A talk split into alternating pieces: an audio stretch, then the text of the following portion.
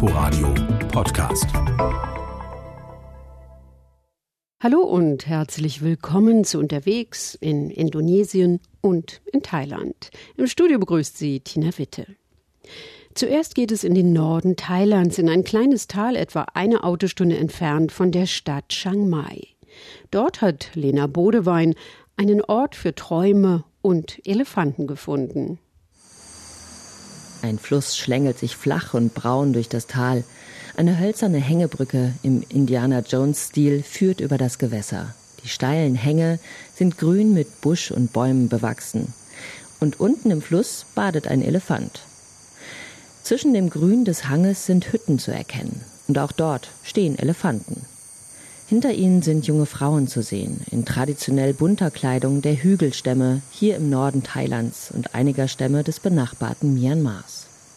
Willkommen bei Chai Lai Orchid, einem Ort für Träume und Elefanten, einer Ökolodge, in der sich Urlauber wohlfühlen, von Dschungel, Flussrauschen und riesigen, ruhigen Tieren umgeben.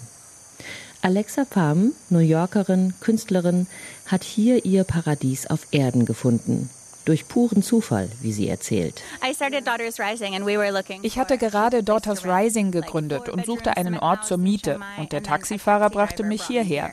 Es schien ziemlich günstig, vor allem für einen New Yorker. 20 Jahre lang stand es leer und ich dachte, hier möchte ich leben. Es ist wunderschön. Ich möchte direkt bei Elefanten leben. Daughters Rising Aufstrebende Töchter ist eine Organisation, mit der sie und ihre Freundin Hannah, ebenfalls Künstlerin aus New York, jungen Frauen helfen wollen. Sie sollen zur Schule gehen können, zur Universität oder hier im Chai Lai Orchid im Restaurant kochen lernen, Buchführung, Computerfähigkeiten. Das ist hier im Norden Thailands besonders wichtig für Angehörige der Minderheiten, die in den Bergen wohnen, oder auch für Flüchtlinge aus Myanmar, denn die sind besonders anfällig für Menschenschmuggel, dafür in die Zwangsprostitution verkauft zu werden. Mit diesem Projekt bekommen sie die Werkzeuge, für sich selbst einzustehen. So können einige von ihnen ihre Träume verwirklichen.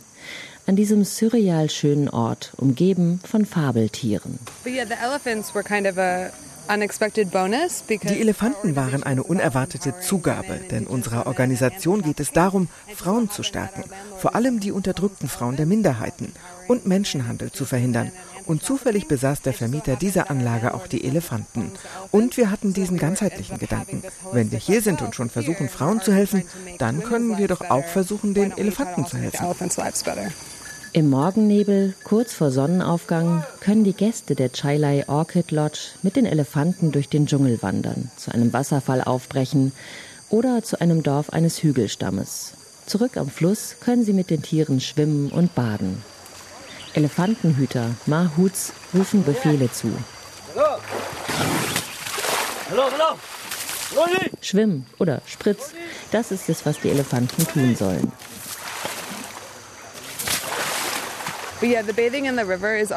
Sie müssen sich sowieso abkühlen. Also bieten wir unseren Gästen an, sie mit Schlamm und Wasser abzuschrubben und Fotos zu machen. Sehr Instagram-taugliche Bilder sind das. Junge Paare am Wasserfall mit Elefant, Rüsseldusche über Urlauberin, zärtliche Momente, wenn sonnenverbrannte Schultern an dicken grauen Flanken lehnen. Anfangs konnten die Elefanten nur uns helfen. Ihre Energie ist so erhebend und gibt dir viel Unterstützung. Sie sind auch so beruhigend. Darum ist es toll, dass wir ihnen helfen können.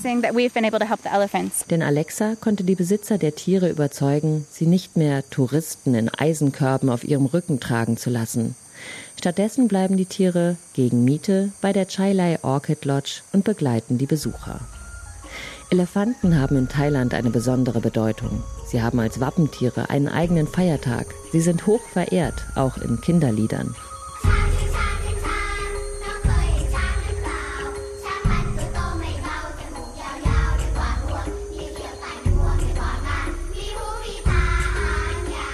Sie stehen für Glück und Gelassenheit, für Rettung, für Wasser, für Majestät und Stärke.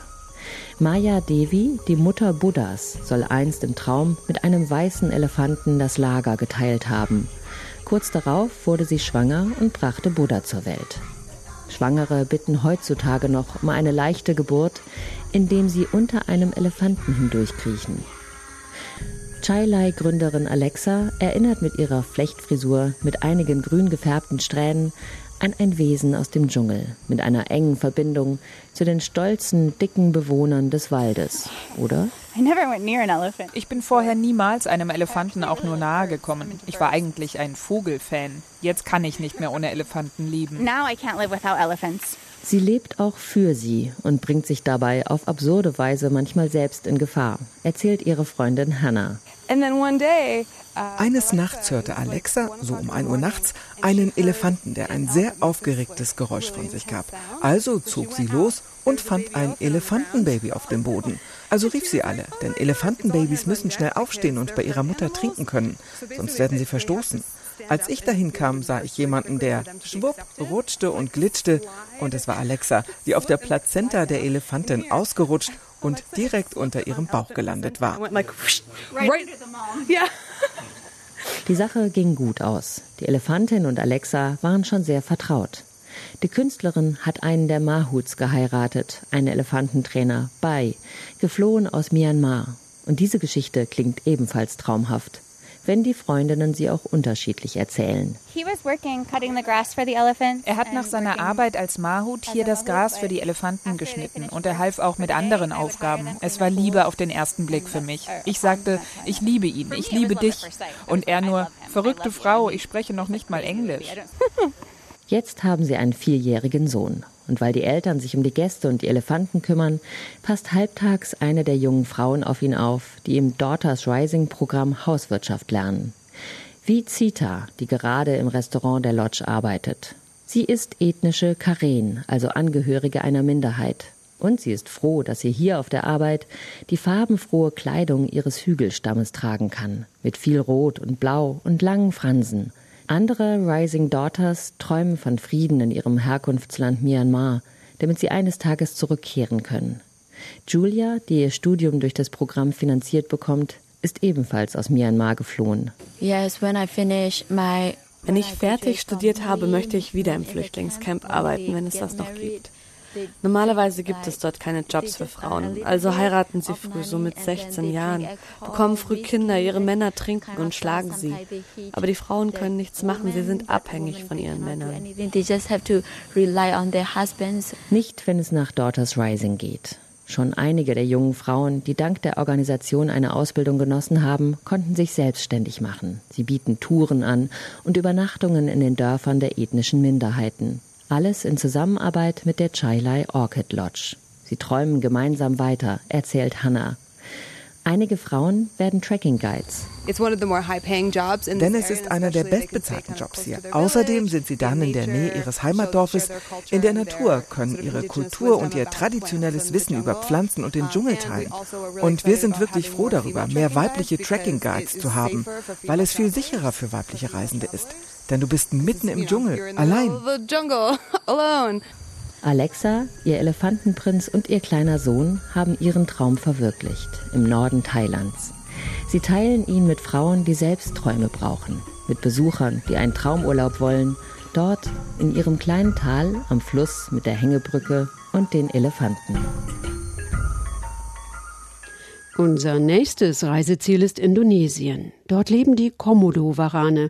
Sie gelten als die letzten Drachen der Erde und sie leben nur auf wenigen Inseln. Der sie umgebende Nationalpark ist ein echter Touristenmagnet. Vielleicht mit zu starker Anziehung. Für ein Wesen aus der Urzeit ist dieser Komodo-Varan ganz schön modern. Der Flughafen von Labuan Bajo ist in seiner Form dem berühmtesten Tier des östlichen Indonesiens nachempfunden. Ein Varan aus Stahl und Glas. Die Regierung will viele Touristen anlocken mit ihren Plänen für einen internationalen Flughafen, für eine Marina, einen neuen Hafen und anderes. Berichtet ein örtlicher Touranbieter. Ganz Labuan Bajo, im Westen der Insel Flores gelegen, ist auf ein Tier geeicht, den Komodo-Varan. Der letzte Drache dieser Erde, so wird er oft genannt, lebt auf einigen vulkanischen Inseln westlich von Flores. Und von Labuan Bajo aus brechen die Boote voller Touristen in den Komodo-Nationalpark auf, um diese riesige Echse zu sehen. Ein Tauchshop reiht sich in der Stadt an den nächsten, ein Touranbieter an den anderen. Das gängige Paket, das Rucksackreisende Familien und Rentner wollen, auf einem Boot wohnen, mit Mantarochen tauchen, mit Schildkröten schnorcheln, aber vor allem zu den Waranen wandern. Der Varan ist unser Star. Wissenschaftler sagen, dass der Komodo-Varan aus Australien kommt. Ein Kind der Dinosaurier. Uh, so erzählt es Jackie Chan, ein Ranger auf Komodo Island, nach dem Kung-Fu-Kämpfer benannt. Tatsächlich entstand die Art des Komodo-Warans vor Millionen von Jahren in Australien, verbreitete sich über Landbrücken und starb später überall aus, nur hier nicht. Ich habe Glück, denn ich lebe hier, wo es den Komodo-Drachen gibt. Er lebt nur hier, nirgendwo sonst auf der Welt. An einem Wasserloch lagern einige imposante Drachen, schuppig, mit langen, scharfen Klauen, mit denen sie ihren Opfern den Körper aufreißen und sie in großen Brocken unzerkaut verschlingen. Das sind Hirsche, Wildschweine, Büffel, manchmal auch Nutztiere der Dorfbewohner, im schlimmsten Fall ein Mensch, vor zehn Jahren wurde ein kleiner Junge aus dem Dorf gefressen und auch einige unvorsichtige Touristen. Es ist ein giftiges Tier. Auf der einen Seite erschreckend, auf der anderen Seite cool. Schwärmt Paul Jemadan, der eine Gruppe Touristen auf die Insel begleitet. Es ist ziemlich cool, ihn zu sehen. Ich habe keine Angst, denn ich halte mich immer an die Regeln der Ranger, dann ist es sicher. Berghänge, Graslandsavannen, tropischer Regenwald mit Palmyra-Palmen und Stinkbäumen, dazu pinkfarbene Strände und Mangroven. Die Warane leben auf landschaftlich reizvollen Inseln. Ursprünglich hatte die Regierung geplant, den Echsen einen Teil davon zeitweise ganz zu überlassen. Komodo Island sollte für mindestens ein Jahr für Besucher geschlossen und die Dorfbewohner umgesiedelt werden. Davon wäre auch der Ranger Jackie Chan betroffen gewesen. Before yes, but now ja, aber wir haben demonstriert und die Regierung in Jakarta getroffen. Und dann haben sie gesagt, dass sie die Insel nicht schließen und wir nicht umziehen müssen. Aber jetzt bringen sie die Menschen ganz, ganz langsam um. Kill slowly, slowly local people here. Ein langsamer Tod, wie ihn ein Komodowaran seinen Opfern bescheren kann, durch seinen giftigen Speichel mit einem einzigen Biss. Die Regierung will den Eintrittspreis für den Nationalpark auf 1000 Dollar erhöhen. Diese Preiserhöhung ist viel schlimmer, als wenn sie die Insel für ein Jahr geschlossen hätten.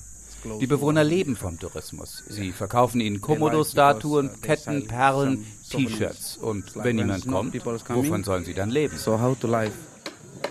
Warane in allen Größen und Positionen schnitzen die Männer direkt am Souvenirstand. Manche fahren auch abends mit ihrer Waranware zu den Schiffen, auf denen die Touristen nächtigen. Früher fuhren sie mit denselben Booten zu ihren Fischgründen.